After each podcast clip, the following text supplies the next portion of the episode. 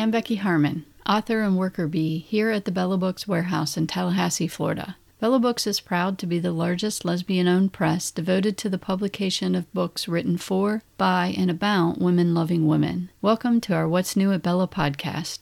With me today is Bella Books author Catherine Maiorisi. Catherine has six titles with Bella Books, and her most recent, Taking a Chance on Love, just released in June 2020. Catherine lives in New York City with her wife and often writes under the watchful eye of Edgar Allan Poe in Edgar's Cafe near her apartment. Or used to. Yeah. Right. Times are a little bit different. Yeah, I've barely been out of the house, so um, in the in three months, I think I've taken like five walks in the evening. But other than that, I'm pretty much in the house. Yeah, no writing at the local cafe, that's for sure. All the writing in my local living room and uh, and uh, at the kitchen table occasionally, but. And does your wife serve you coffee when you're writing? uh, no, but she makes my dinner every night. Actually, she's been making these wonderful gourmet meals, uh, which is is fabulous. I I was before before January, I was the main cook in the house. I cooked dinner every night, just about. And then I had a back, I had a nerve problem in January. So January, February, and part of March, I was on my back. I couldn't really walk or wow. sit up very long. Um, so she took over the meals, and then of course, you know, in mid March we went into hibernation. So she just continued it, and she's really gotten into it. So. So it's good. I get my meals every night. And I know that you love Italian food. Does she? Does I she do. make you Yes. your Italian food as good as you make it? Yes, yes. she, she checks with me on that. So I she- make the lasagna still, but other than that, she she, She- makes uh, Italian food. She does it under your watchful eye. That's right. That's right. But you know, she's been making sauce uh, for years, uh, tomato sauce, as my family made it. So you know, it's Oh. nothing. That's nothing new. Um, Yes, you guys have been together for quite a while, right? Yeah, we never quite know how long. We can't seem to keep track of it, but it's in the 40s, uh, probably 44 years, 45 years, something like that. Uh, Wow. we, you know, in the old days, you didn't know when you really what to mark as your anniversary because it could be when you met, or the first time you had sex, the first time when you moved in together. I mean, you know, we could never figure out what our anniversary is. Once we got married, you know, we know how long we've been married, but that came long after uh, Right.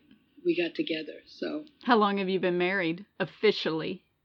um, we got married in 2008, August 8th, 2008, and purely on a whim, actually, because uh, we went to Cape Cod with our closest friends and their son and a, a couple of varied other children that uh, my friends brought with them, and we were there for three weeks.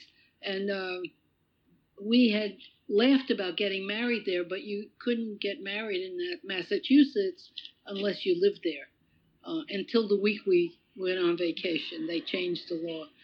So we, you know, the four of us looked at each other. So, well, why don't we get married? Destiny. So, you know, so because none of us ever really wanted or thought about getting married. I mean, I never thought I'd see marriage in my time for us, but uh, you know, so it was sort of on a whim. We we went down to City Hall, got licenses. We got the uh, city manager person who could marry you. We we went out to the park, and she married we were two couples. She married us one at a time. Then we went out to dinner, and that was it. It was uh, we didn't, you know, it was no big gowns or families or just that. You know, we were at a the time when, first of all, we never imagined it. So we, and none of us really sort of. We always felt it was a, you know, a uh, patriarchal institution. right. But we did it for um, legal reasons because right. you know, um, to give us the rights to be there for each other. And my friends had adopted a, a son, and they both were able to adopt him, but still, once you're married, it's it's different. You know, people look at you different. It's very true.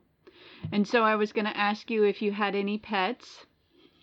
Uh, no, just my wife. no dogs, no cats. No We pigeons. Pigeons on the windowsill. Plenty of pigeons on the windowsill. Sherry runs around chasing them away because you know they do bring uh, fleas sometimes. If you know, especially we always have our windows open because neither one of us is crazy about air conditioning. So unless it's like hundred degrees, we don't put the air conditioning on. But the windows are always open. So, um, but yeah, we used to have uh, one time when we got together. Sherry had this huge collie so we she lived with us until she died and then um, but we've always had cats until uh, well um, i guess it's been a while because our cat the last cat that we had got sick and we had to put her to sleep and we were traveling at the time you know we were liking to travel at the time so i never wanted to get another one because you know you have to f- either find a place uh, you know friends to take care of her or Yeah. so but i love cats I, we're both thinking about it but right. maybe one of these days we'll get another cat or two cats i would get two Two. They got to have somebody to play with. yeah yeah So how long have you lived in New York? Actually, in New York City. Uh, i moved here in 1968 um, so uh, what is that 70 30 52 years i guess yeah it was 68 Wow. yeah From where? Uh, about 12 miles away in New Jersey. Okay. Um, you know, it could be a thousand miles away, the distance between New Jersey and then, anyway. Now it's a little different because everybody, you know, people um, move to New Jersey and still commute. But when I first started commuting to New Jersey, this was before I moved, and I was working in New York City, and people I was working with were like, "Oh my God, you live in New Jersey and you come here every day?" you know, was, I mean, in the meantime, people were commuting from Long Island, which was further away, but it wasn't quite. I don't know. It seemed to them foreign. yeah. What brought you to New York? Uh, To New York City. Yeah. Or New York. You know, I don't know why. I mean, I I always assumed I would work in New York City, and I don't really know why, uh, because nobody in my family had ever done that. Uh, but when I graduated from college, um, I guess it was just the people I was interviewing with. You know, people who came to the college and, and, and ads that I answered in the New York Times. So it made sense that uh, that I would work here. And then once I was working here, uh, it didn't take me too long to figure out that uh, I wanted to live here. So um, so I did. I moved moved got an apartment. Um, that was after I took a six month leave of absence and traveled in Europe with a friend. So- Oh, nice. Very nice. Yeah, that was. Uh, I can't believe I did it. You know, I was sort of very. I still am, I guess, very conservative, and you know, we we were working at Honeywell Computers, and uh, Honeywell wasn't doing that well, and they used to. We were troubleshooters, so they kept us in the office, and we were bored out of our minds, and we, we started talking about taking this trip to uh, to Europe, and we started with three weeks, and then it became four weeks. And then, you know, as time went on, it became six weeks. Oh my and so goodness. when we asked for leave, you know, time off six weeks, they said, "Oh no, you you can't. You know, you can't do that.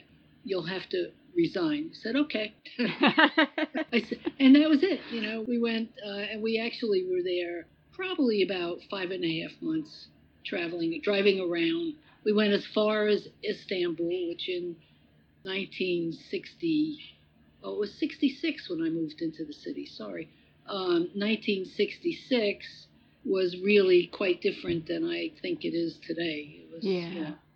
um, and we drove, you know, we drove from all across. We took the boat from Italy to Greece, and then we drove through Greece, and we went to wow. Turkey. and uh, I have a, a funny story. We went when we crossed the border, and in those days, you know, we, we you know we wore dresses because you didn't wear pants in Italy or, or in Europe. People were more. It was more. Everybody wore dresses, and of course, even at work, we all had to wear dresses in those days. And um, so we we drive into Turkey, and we needed to cash dollars for lira. So we're driving through the countryside toward Istanbul, and we see a town off the road uh, to the left. And so we said, why don't we? I'm sure they'll have a bank. anyway, we drove off, and it was this long road. And as we drove along this long road into this town, there were men lining the sides of the road. It was those, and we kept. We didn't. We just kept going, and we got into town, and there were all these men standing around. We didn't see a one woman, and we found a bank. We ran in, got cash, ran out. We were so frightened because it was, you know, it was quiet. Nobody spoke to us. Uh, it was like this scary movie. Not that they did anything, right. but it was just the atmosphere, you know. So we got out of there as fast as we could. Um, wow. And stayed in Istanbul. We found a, a hotel that was a new hotel. It was just opening and was reasonable in our price range because every place was disgusting, and this was brand new and clean. And uh, turned out, we found out the next day it was in an area that was off limits to the U.S. Navy. Oops. but we stayed. There were some guys there who worked on the oil rigs, some American guys, and we hung out with them. But it was a little scary. That was a strange trip. That part of the trip. That whole trip is amazing. I can't imagine yeah, it was that wonderful. time I mean, period. It's a once in a lifetime. Yeah, and as young as you were, it just goes to show when you're young, you think differently. You definitely do. definitely do. Here I am, you know, afraid to go out of the house now because of my age and you know whatever my illness. Not that I'm I'm not ill. I have high blood pressure, but still, you know, it's a little scary to think about it. It is. So you know, all these things you have to figure out, but life is good actually for us, so I'm not complaining. Catherine and I will be right back after a short break. I like how your features soften in the dashboard glow. Are you looking for something to do during those stay at home hours? Check out the Bella Media channel. Just follow the link at the bottom of the Bella Books homepage or go directly to bellamediachannel.com. You'll find plenty of entertainment and lots of book reviews and articles. And if that's not enough for you, then turn over to the Bella YouTube channel, where you'll find Bella authors have invited you into their homes with video readings for your enjoyment.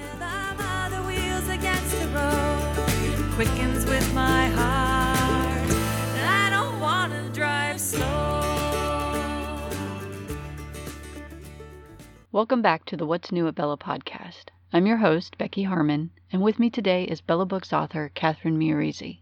Catherine's first book, Matters of the Heart, was published in 2016. You have four romances now, including That's the right. one that just came out in June, Taking a Chance on Love, and then two of. NYPD detective Chiara Corelli. So let's talk about um, Taking a Chance on Love. I know this one was kind of like your usual romance, but there's going to be an addition to it, right? You're going to do a second.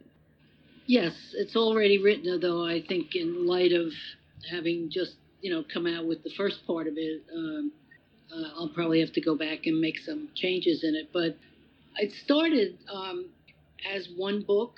I wrote this book, and turned out that my original vision was the, was the second part of a, what I wrote, and it didn't it didn't really go together. It didn't really um, I don't know. They were too different, I think, to be one book. And so um, after discussing it with those that be at Bella Books, I realized that probably uh, you know it wouldn't work the way it was, and so I I separated into two books, and um, I finished writing the first, the back, the second first because I I had mostly had that, and that's the problem that I've had with that is that it's not a romance per se, uh, although there is you know a happy end happy ever, happily ever after at the end.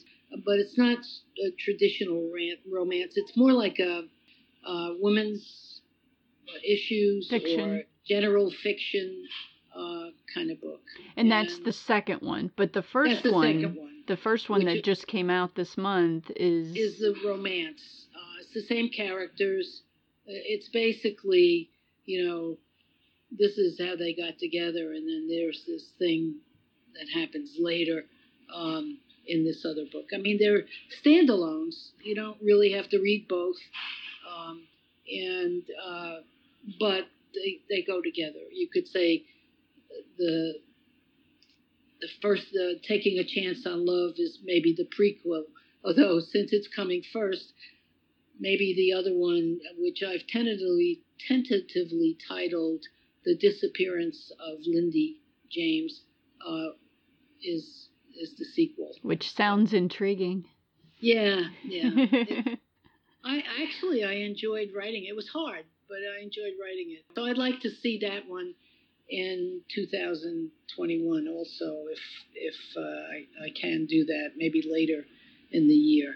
Um, so taking a chance on love is um, I, is a I don't know I seem to be on this winter theme.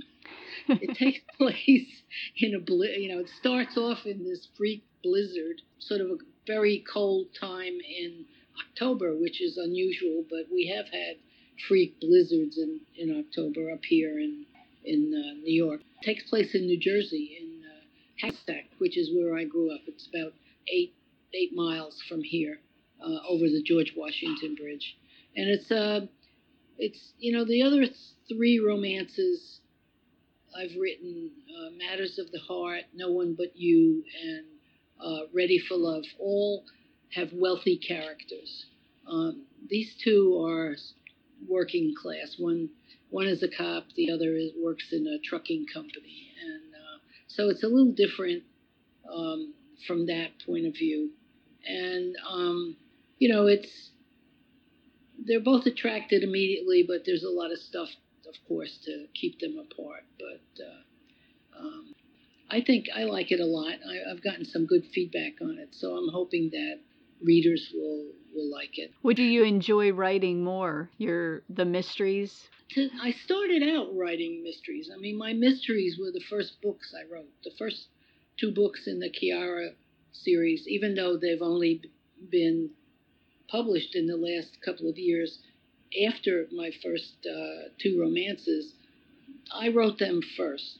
I started out writing mysteries and sort of stumbled on romance by accident. uh, really, I had never, ever written any or read any romance, straight or lesbian. Um, before I wrote a short story about the Chiara's love interest uh, in in the mystery, I, I was trying to explore her background and so I wrote this short story just to do that, and turned out to be a romance, which shocked the hell out of me because I, I didn't. I mean, maybe I shouldn't have been shocked, but so that got me interested in romance. Um, and actually, it was published in a uh, anthology, Best Lesbian Romance of 2014. Um, and and I read some of the other stories in that anthology, and I was curious, and I started poking around, and you know, I found people like Georgia Beers and uh, KG. So I really got sucked in, um, and I started writing. Um, had this experience of these two women sort of hounding me in my head. It was the weird. It hasn't happened since that's but a sound you probably hear all the time in the background there. The word, well, you hear the uh, yeah. siren? Yeah. Yeah. yeah. Well, the windows are open. But you know, uh, actually, we hear fewer sirens than we were hearing in the beginning of this thing, you know? Yeah. It was did, like there was constant. Um, I didn't mean to get you off topic. Uh, so, anyway, the. Uh, so, you know, that's how I wrote my my first romance. It sort of came to me the characters came to me and the conversations came to me and um, and so I wrote Matters of the Heart. Um, so, which I mean, I I actually love writing both.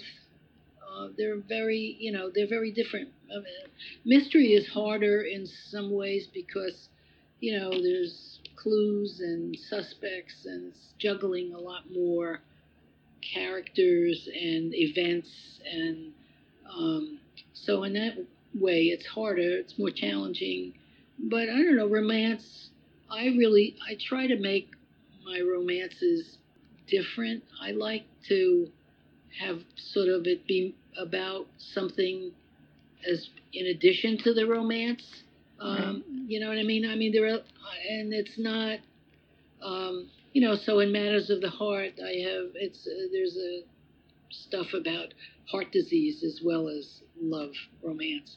And no one but you there's a, uh, parts of it about premature babies and actually early experiences uh, causing problems and then in uh, ready for love that book had got short shrift unfortunately it came out in december and, and i was flat on my back and in pain for the first two months of this year, and uh, I never really did much to publicize it. So, um, well, now's your chance. Go ahead yes, and yes. let's go back in time, and we'll pretend like it's December of 2019. Yeah. Tell us about it. yeah, well, it's about a woman. Actually, she's a character, um, a very, very minor character. I think she has one line in Matters of the Heart, but she's a character in that book. And I had this image of her standing on the edge of the dance floor watching um, the two main characters from Matter of the Heart, Darcy and Andrea, dancing their first dance as a first as a married couple and feeling bad. And from there I just took off and I was writing away and all of a sudden, you know, she announced she was biracial, and it was like I didn't know that, you know. and I actually try. I didn't want to deal with it. I just felt like there's so much angst around the, you know, and rightly so. There's uh, so much going on, and this was before now. I mean, this was. Right. It was published in December. It had. It was like at least a year and a half before now. So uh, maybe two years ago, and I just felt like I didn't want to deal with it. But then I couldn't. I mean, that's um, if I didn't do that, I had to stop the book because that's who she was. And so um, I when did did it, I did a lot of reading about multiracial people, the struggles, the the pain, you know, and um, I talked to people, and I actually had somebody read it to make sure I wasn't totally off the wall. But I, like the book a lot, and I think it, I think it's an important issue that, uh, and I'm glad I wrote it. That's the way. I mean, I, I love writing. I love being able to cre- make up stories and, and to. Uh, I like the logic of it. Do you know you? It's it's very logical. I mean, especially in a well, both in both because you have to take them from one thing to another to get them to where they have to be at the end. You have to think it through carefully and, and it has to I mean it doesn't always look like they're going from one thing to the other to get there, but sometimes it looks like they're going off the you know off the rails, but ultimately the line has to be very logical. And so I like that. Uh, after all, I was a programmer at one time, computer programmer. And, and it's more so true in mysteries, I think, because as I said, you can't, you have to lay the groundwork. I think, what is somebody who, who once said, uh, was it Chekhov? If you have a gun on the wall in the first page, first chapter, you better sure have somebody shoot it by the end of the book. You know, it's like you, because it has to. You can't just you know you have to lay the clue. I mean, you can do you know uh, clues that divert the person everybody from the real killer, but. But since I don't know the real killer when I start, it's it's easy. I just lay down the, the clues and then I say, "Oh, oh, is that who did it?" All right. So, where can folks reach out to you? I'm on Facebook, Catherine Maiorisi. Okay. Um, I'm on Twitter at Kath Mayo, C A T H M A I, Maiorisi actually, Kath M A I O R I S I. And uh, my website is www.catherinemaiorisi.com. I like how the rhythm of the wheels against the road quickens with my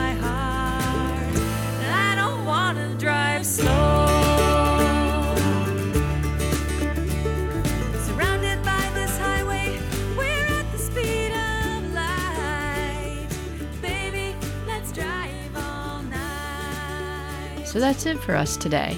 We hope you enjoyed this podcast and that you'll share it with your friends. Don't forget to subscribe so you'll be the first to know who I'm chatting with. You can share your likes and dislikes of this podcast by reaching out to Becky at bellabooks.com. We are rushing forward. I'll take you, I'll take you anywhere.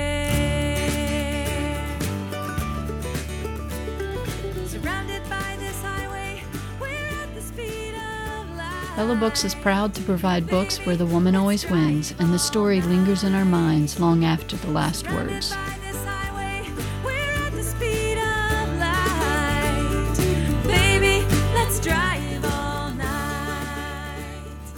Special thanks to singer songwriter and Bella Books author Jamie Anderson for the use of her song Drive All Night during this podcast. You can find out more information about Jamie, including a link to her YouTube channel at jamieanderson.com. all night. Drive